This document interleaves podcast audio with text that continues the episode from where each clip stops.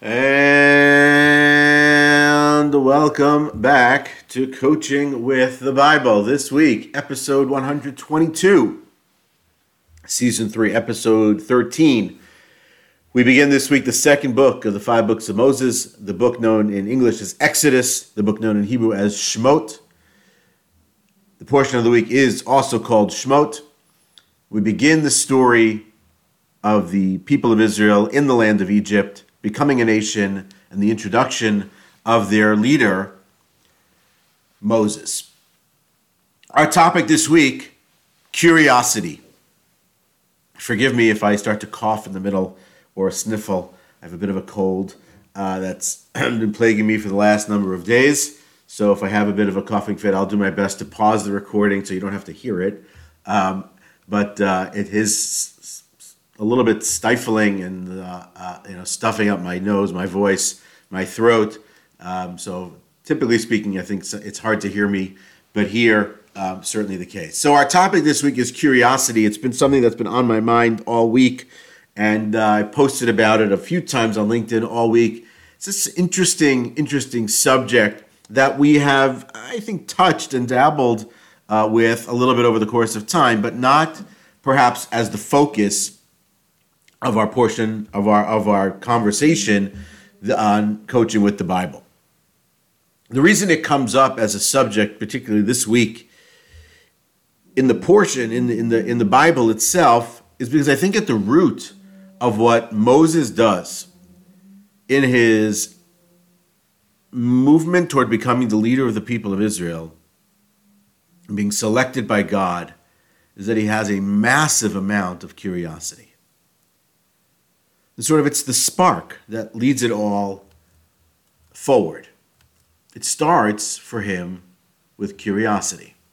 So here's a great quote about how that's the case. Curiosity is the spark. It's an anonymous quote, at least I couldn't find the author. Curiosity is the spark behind the spark of every great idea. The future belongs to the curious. We'll talk more about that in just a moment. But think about this the moments we are introduced to Moses in the Bible, he has not the story of him being in the in the water and being rescued from his little ark um, by the daughter of Pharaoh, but when he begins to grow, he's living in the house of the king, in the house of Pharaoh. The Bible tells us that he goes out. I believe it's the beginning of the third chapter. Moses goes out to see the people. And immediately we're struck by his sort of a sense of empathy or a sense of justice. But take it a step back for a second. What sparks that empathy? What sparks that sense of justice? What sparks his interest in going out to see the people? It's curiosity. Understand the scene. He lives in the house of the king of Egypt, the Pharaoh, the most powerful person in the universe. His caretaker slash mother, for lack of a better term, while in that space is the daughter of Pharaoh. He, seem, he would seemingly have no care in the world, no worry in the world. He could potentially grow up, in theory, to be the next Pharaoh. And yet, something is itching, something is scratching, something is bothering, something is poking at him about the slave people. And he goes out to them. He goes out to see them. He goes out to understand it. He goes out to see what's going on, how that works, why that's happening. Sorry about that sniffle. And that's what sparks the rest of his actions. It is the you know, kindling wood that starts the fire, that sets it going, that makes it happen. And Moses is sparked by curiosity. It's not the only time. The story of the burning bush, Moses in that desert on that hill with his flock, seeing the bush ablaze but not being consumed, and his approach to it is very much a sense of curiosity. He is curious about either, as one commentary explained, the nature of the tree that is not consumed by fire, or the nature of a fire that does not consume the tree. And so he doesn't sort of pass it off or, you know, walk past it or ignore it. He's intrigued. He's curious about it. He turns to face it. Maybe according to some, he steps a little bit back. He gets a wider perspective, all with a goal to understand what is happening in front of his eyes. And so the way the Bible describes it is that he goes to see it, but more than just to go to see it, he goes to analyze it. He goes to try to understand it, perhaps to question what's actually going on. All of that is at its root is this sense of curiosity. And so amazingly, curiosity plays this enormous role in the in the space of the freedom of the people. In fact, I saw a quote that basically says that curiosity is, in fact, freedom. The ability to have curiosity, to ask questions, to explore difficult issues, to seek and gain understanding, all roots itself in a very strong sense of the curious. Because if Moses is not curious, if he does not have that strong sense of curiosity, then he misses that moment. He misses that fire. He maybe just puts it out instead of stopping, looking, thinking, analyzing, wondering, and ultimately having a conversation with God.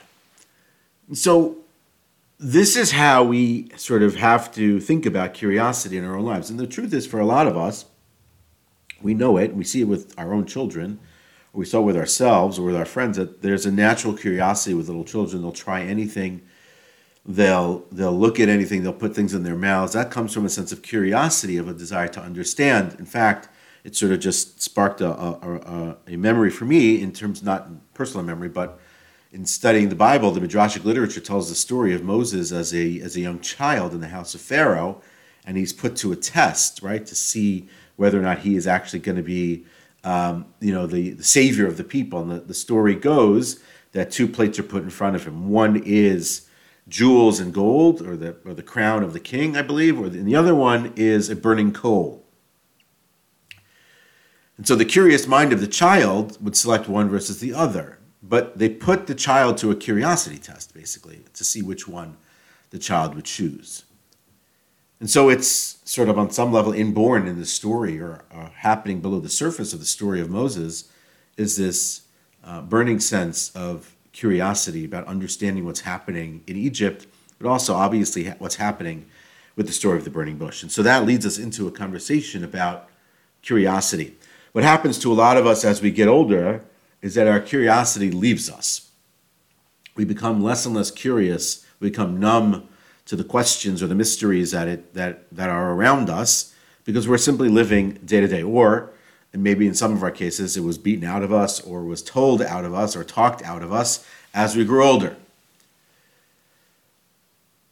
We stopped asking the innocent question. We stopped asking what seemed to be the dumb question in school because maybe a teacher told us that was a stupid question or that's a stupid you know stupid thing to ask. And so we learn to be quiet. We learn to close our mouths. We learn not to ask. And then we stop asking. We stop seeking. We stop being inquisitive about the world around us. Or perhaps the opposite. We never started because it was never something that was an option or an opportunity for us. And so, like always, in, in, in the space of coaching with the Bible, I took a quiz because I was curious. Well, Benny Marilis, how curious are you?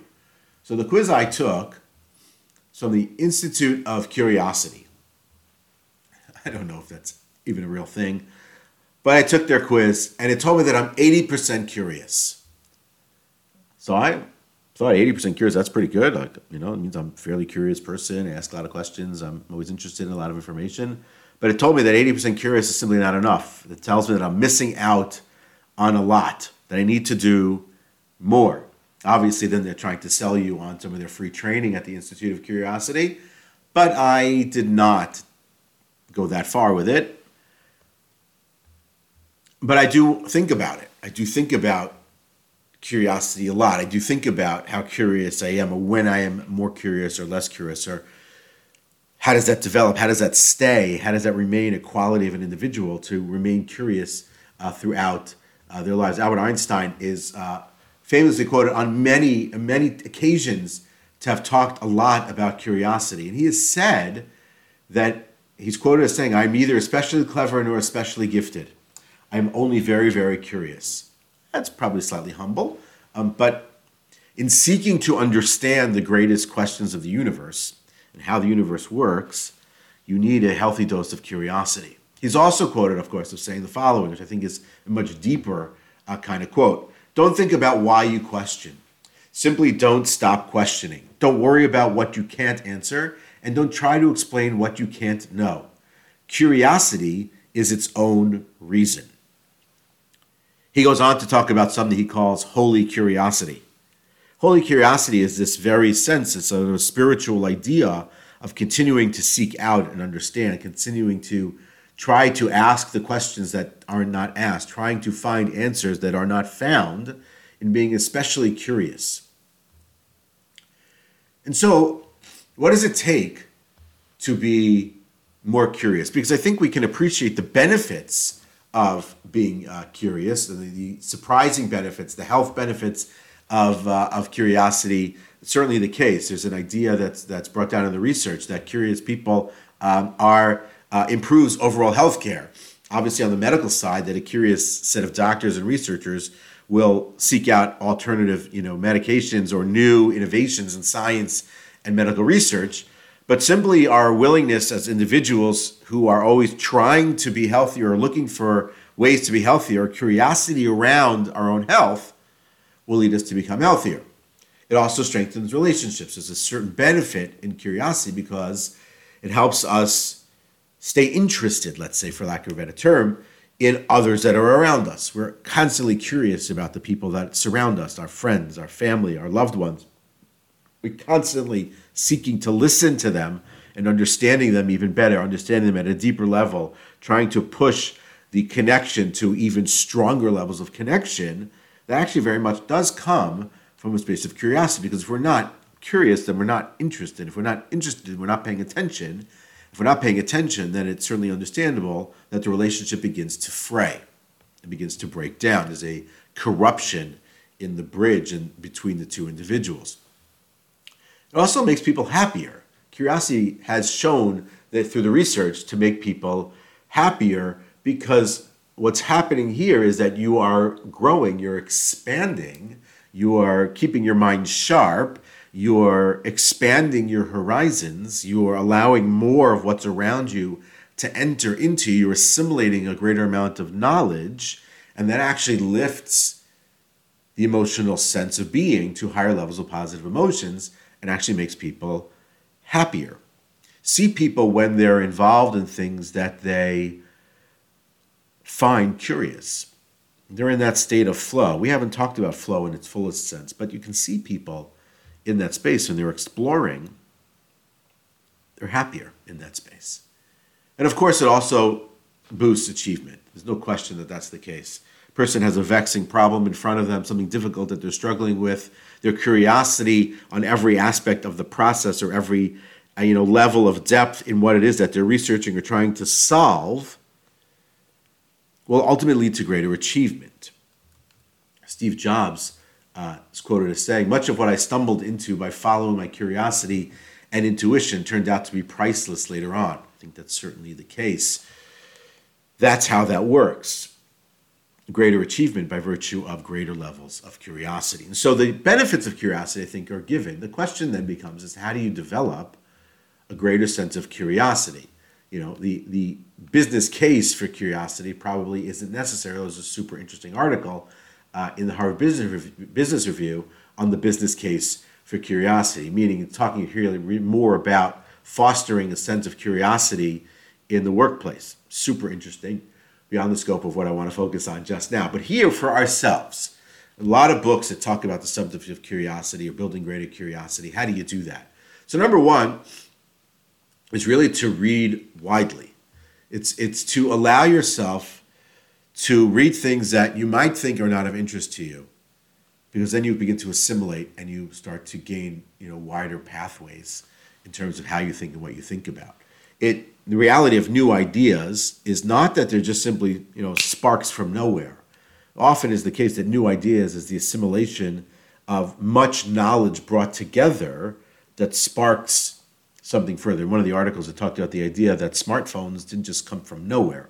It's simply understanding the mixture of technology and telephony and the telephone i think telephony telephony? Anyway um, allows you to bring those two together to come up with something new and innovative and creative. And so one is to really read widely.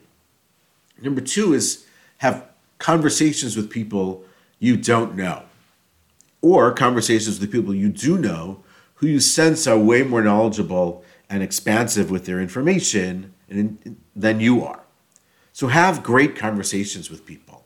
Ask the dumb question. Can I say that that way? Ask the dumb question. By asking the dumb question, you allow yourself to get to the basic levels of information by being okay with seemingly embarrassing yourself by asking the simple question. You get often to the root, to the heart, to the base of the set of knowledge that you don't know. Number five is Oh, I don't think that's number five. I mean, number, number four here for us. That's the cold medicine sort of playing with my mind here. Tinker with a lot of ideas in your own mind. Before jumping to Google or Quora or some other forum to give you the answer, allow yourself to percolate with the different pieces of information before going to do the online research that's going to give you the answer. Don't go to the chat GPT for the solution or for how to write it. Think it through at least once on your own. And so, by virtue of having the facts in your own mind and working them through and trying to assimilate and to draw connections and to see how they work, doing that first allows you to remain curious and to maintain a high level of curiosity. There's a whole, again, set of research, and maybe we have to come back to curiosity at another point about the, the what I would what are called the, the the dimensions of curiosity. It's very interesting reading on the five dimensional curiosity scale, and then the four types of people who are curious. The four types of curious people. This we'll mention here for just a minute because I think this actually re- re- resonates with Moses. They are the fascinated, the problem solver, the empathizer, and the avoider. So the four types of curious people. The fascinated, they're high in all kinds of dimensions of curiosity, particularly focused on joyous exploration. Problem solvers, they they're looking people who are looking to solve problems. That's not like the fascinated. It's slightly different. The empathizer, focused much more perhaps on social curiosity. It's coming from a social bend, and the avoider, excuse me, who really has no sense or interest in curiosity whatsoever and they're focused on just sort of avoiding uh, everything that's going on. So there's a lot of, again, there's a lot of research on the subject of how to do that and how to become uh, more curious. And More curious. the last one I would say is, I think, the most interesting as an idea is seeking out more mysteries and less puzzles. More mysteries and less puzzles. As I mentioned in one of the posts this week, if curiosity killed the cat and Curious George always gets in trouble for being curious. It leaves a lot to be desired from our own curiosity. But when we seek out the mysteries and not puzzles, puzzles we know have solutions. Mysteries don't necessarily have solutions. And so the longer we sit on a mystery and we continue to serve, you know, work our way through mystery over time, the more satisfaction we have. We may never actually come to the solution. We may never actually get a, re- a resolution or a result. But it's totally okay. What's most important is that we begin to have that level of curiosity, that we're working through that to get to some sort of a solution, and that we ultimately have the experience of the curious. And so here we'll end with another quote that I believe is anonymous. The future belongs to the curious the ones who are not afraid to try it, explore it, poke at it, question it, and turn it inside out. That's the case with Moses. I hope it's the case, and I bless us all that it is the case with each and every one of us. And that is Coaching with the Bible for this week. Everyone have a great weekend. Look forward to seeing you next week as we continue our work through the story of Moses, the story of the people of Israel in the land of Egypt, and of course, bettering ourselves each and every day.